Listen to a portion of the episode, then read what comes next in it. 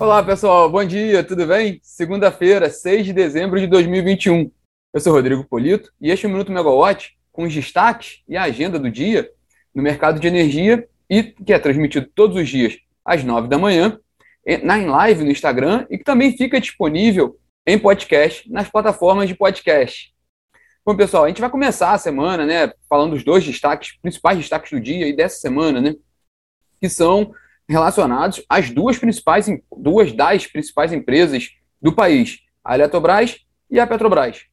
Com relação à Eletrobras, o, a informação mais importante é que na sexta-feira, né, o Tribunal de Contas da União pautou para a reunião nessa semana, na quarta-feira, a deliberação ali, a, né, a avaliação sobre os valores relativos ao bônus de outorga e também valores previstos para destino à CDE, né, a conta de desenvolvimento energético, relativos ao plano de privatização da Eletrobras. E esse é o principal, a etapa mais delicada do processo de, de, de privatização, privatização da companhia, essa aprovação do TCU. Lembrando que o TCU tem duas aprovações a fazer, uma é essa, né, do, do de valores de bônus e da, e da CDE, e a outra é da segregação de, da eletronuclear e Itaipu da, do, do portfólio da Eletrobras. Mas a questão, de fato, a preocupação maior é nesse sentido agora, né, nessa questão do bônus, porque isso influencia, dependendo do que o TCU decidir, né, e, e aí o CNPE pode acatar ou não, mas se não acatar, não tem como a, a operação avançar. Então, em tese, o, o TCU decide ali, né, qual vai ser o, o, qual vai ser a definição desse valor mínimo no fim do dia, né, para, para a capitalização que, que deve ser feita lá no, é, provavelmente em abril do ano que vem, até maio. E aí a, a o CNPE vai trabalhar com esses novos valores mínimos, né? E aí vai levar a operação ao mercado. É, são duas preocupações grandes. Uma com relação aos valores e outra com relação ao prazo, né? Com relação aos valores, a gente acompanhou bastante essa história na sexta-feira. Foi um dia muito movimentado, na quinta e na sexta, porque chegou a sair o despacho né, do, do relator do processo na, na quarta-feira, né? É, solicitando ao, ao CNPE, ao Ministério de Minas e Energia, ajustes né, na, na conta relativo ao bônus e também que ele se, que o próprio MMF formalizasse ali a concordância com as orientações dadas né, pelo TCU, porque há uma discordância ali entre os valores, né, e houve essa preocupação no mercado de que isso poderia é, é, derrubar a operação, né? Mas também com, com, com uma, uma, muito interessante da Camila Maia, é, a gente ouviu ali é, analistas de mercado, né, mostrando que a diferença ali líquida do que está sendo colocado em jogo ali são 5 bilhões de reais, mais ou menos, e que esse valor não, não mudaria muito a percepção do mercado. Né? Na prática, o mercado continuaria comprando a privatização da, da, da Eletrobras, mesmo que haja um, um aumento ali nessa, nesse, nessa banda de, de, de valor, se houvesse aumento na, na operação de capitalização da Eletrobras. E aí, né, a cereja do bolo foi no fim do dia, na sexta-feira, quando saiu né, a pauta do TCU, colocando né, a, esse tema para avaliação na quarta-feira. A outra preocupação é com relação ao prazo. E esse prazo, se for de fato deliberado nessa quarta-feira, atende o cronograma que a Eletrobras tem apresentado aos investidores. Né? A Eletrobras acredita né, que se o TCU der esse aval agora, ainda nesse ano, a operação consegue ser realizada entre abril e maio do ano que vem. Então, esse, de fato, é, essa de fato é a etapa mais delicada desse processo de privatização. Vale lembrar que ainda também tem uma, uma questão importante com relação ao CAD, né? O Conselho Administrativo de Defesa Econômica também tem que dar o seu aval para essa operação, dado que vai, vai surgir um novo player privado no mercado com uma participação relevante. Os outros investidores privados têm levantado essa bola, né? Então, é, é também um ponto de atenção com relação à Eletrobras. O segundo tema importante dessa semana veio do fim de semana ali com relação à Petrobras. O presidente Jair Bolsonaro mencionou em algumas entrevistas, né, à CNN, à CNN Brasil, ao Poder 360, que a Petrobras deve fazer uma redução nos preços dos combustíveis nessa semana, deve fazer uma correção dos preços para baixo. Né? É, bom, ele tem dois, dois sentidos ali. Um, sim, ele pode fazer essa análise, como todos nós podemos fazer, já que a Petrobras acompanha o preço do Brent e como a gente mencionou aqui no Minuto, na semana passada, e na retrasada também, né? A queda que teve no preço do Brent naquela sexta-feira, sem ser a última anterior retrasada, na casa de 10, 11%, né? E ele está nesse patamar mais baixo de 71 dólares o barril, ante aquele mais de 80 dólares o barril. Então, automaticamente pode-se pensar nessa redução. Por outro lado, ele é o presidente, né? Ele representa ali o maior representante do acionista majoritário da Petrobras, fazendo um comentário de que a Petrobras vai reduzir preços. E aí tem a questão no mercado, né? O fato é que a Petrobras ainda não se posicionou na CVM, na Comissão de Valores Imobiliários, sobre essa declaração do presidente Jair Bolsonaro, mas há uma expectativa ali do que a Petrobras vai falar hoje, né? E como ela vai se portar nessa semana, porque uma vez que o presidente falou isso, gera uma expectativa da redução de preços dos combustíveis, né? Então a gente vai ver também como é que vai ficar a questão no mercado, como é que o mercado vai reagir, né? Os investidores vão reagir com essa informação, qual vai ser o desempenho da ação da Petrobras na B3. Bom, essas são as duas, duas principais informações né, que devem dominar essa semana, é, certamente. Né?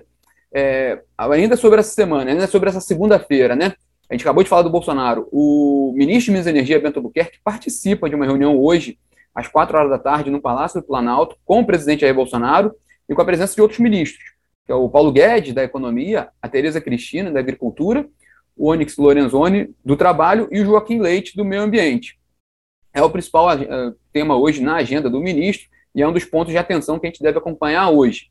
O ministro também tem outros temas, outros, outros compromissos hoje, né? Ele se encontra, por exemplo, com executivos da COSAN, da, da BP, da petroleira BP, e também com representantes da Abras, né?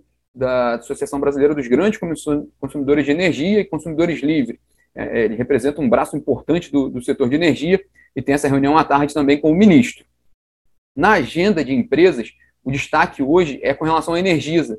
A Energisa faz agora pela manhã, está começando agora, né, o, o, encontro energia, da Energisa com investidores, né, o Energisa Day, que a companhia faz a atualização de seus planos né, e comenta projetos. A gente tem mencionado muito isso que as empresas têm feito ao longo desse período. Na semana passada foi a Taesa, né? Enfim, a Energisa faz agora pela manhã. E também duas informações da agenda de hoje interessantíssimas, né? Hoje começa o EVEX, né, o Energy Virtual Experience, é um evento durante a semana toda e que vai tratar de temas né, da área de energia. Ele é um evento completo que reúne painéis e também cursos, né? Então também tem essa parte de conhecimento. O evento dura a semana inteira, começando agora, de manhã, é, virtualmente.